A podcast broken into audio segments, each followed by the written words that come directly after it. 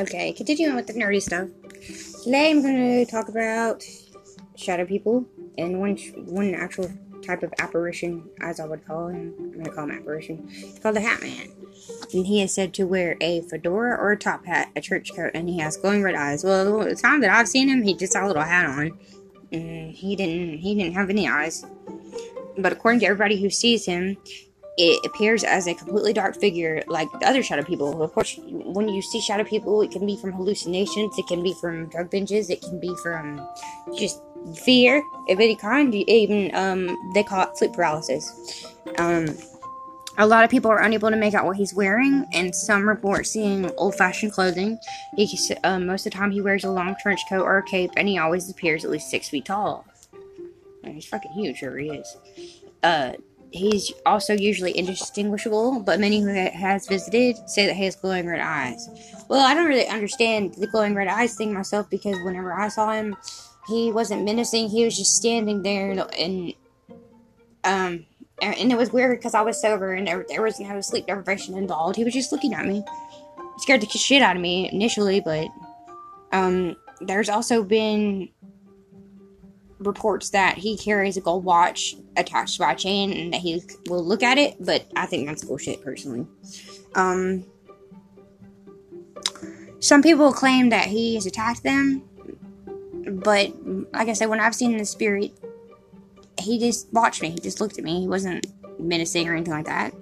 Um, they tell stories about being jumped on or choked. They've experienced uh, burning in their chest or tingling in their scalp, which most of that shit's just bullshit. Like people, everybody's gonna jump on the bandwagon when it comes to anything. Oh my god, I saw that one time. It's like this, and it did this to me. Like, mm, no, but most of these stories are just bullshit.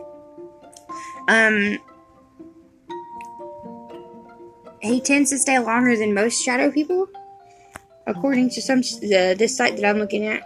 Is actually pretty good information um, that he'll watch you in the mirror or bend over you while you sleep. That's not creepy at all.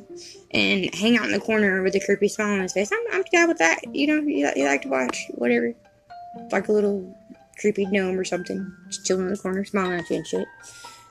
Um, I guess maybe it's more creepy that he's not attacking you, or maybe you don't like to be watched. I don't know. I, I, I think I thought it was actually cool. Just, I mean,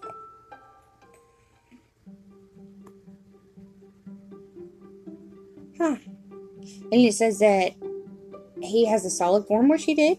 That's actually pretty cool. He's actually probably one of the most interesting shadow people that I've ever seen. The other ones scared the fuck out of me. Um, it often it says that he often appears during times of trauma, aggression, or other negative emotional disturbances, which might happen in Juarez. So I guess I could understand that. That would be, I mean, explanatory, self-explanatory, I guess. Um, it seems to be hanging around where negative emotions are taking place, such as households who experience domestic abuse, fighting, or depressed family members. Maybe he's my demon. That'd be cool. Everybody says I have demons. They say there's like three of them, and sometimes people see them. So maybe he's one of my demons. That'd be cool. Oh, well, that's not a good thing. It says some people believe the Hat Man is a demon sent to bring those who are about to die to hell. Oh, I'm going to hell. Mm, it's been confirmed. Going to hell. Others think he's actually the devil himself. That's nifty.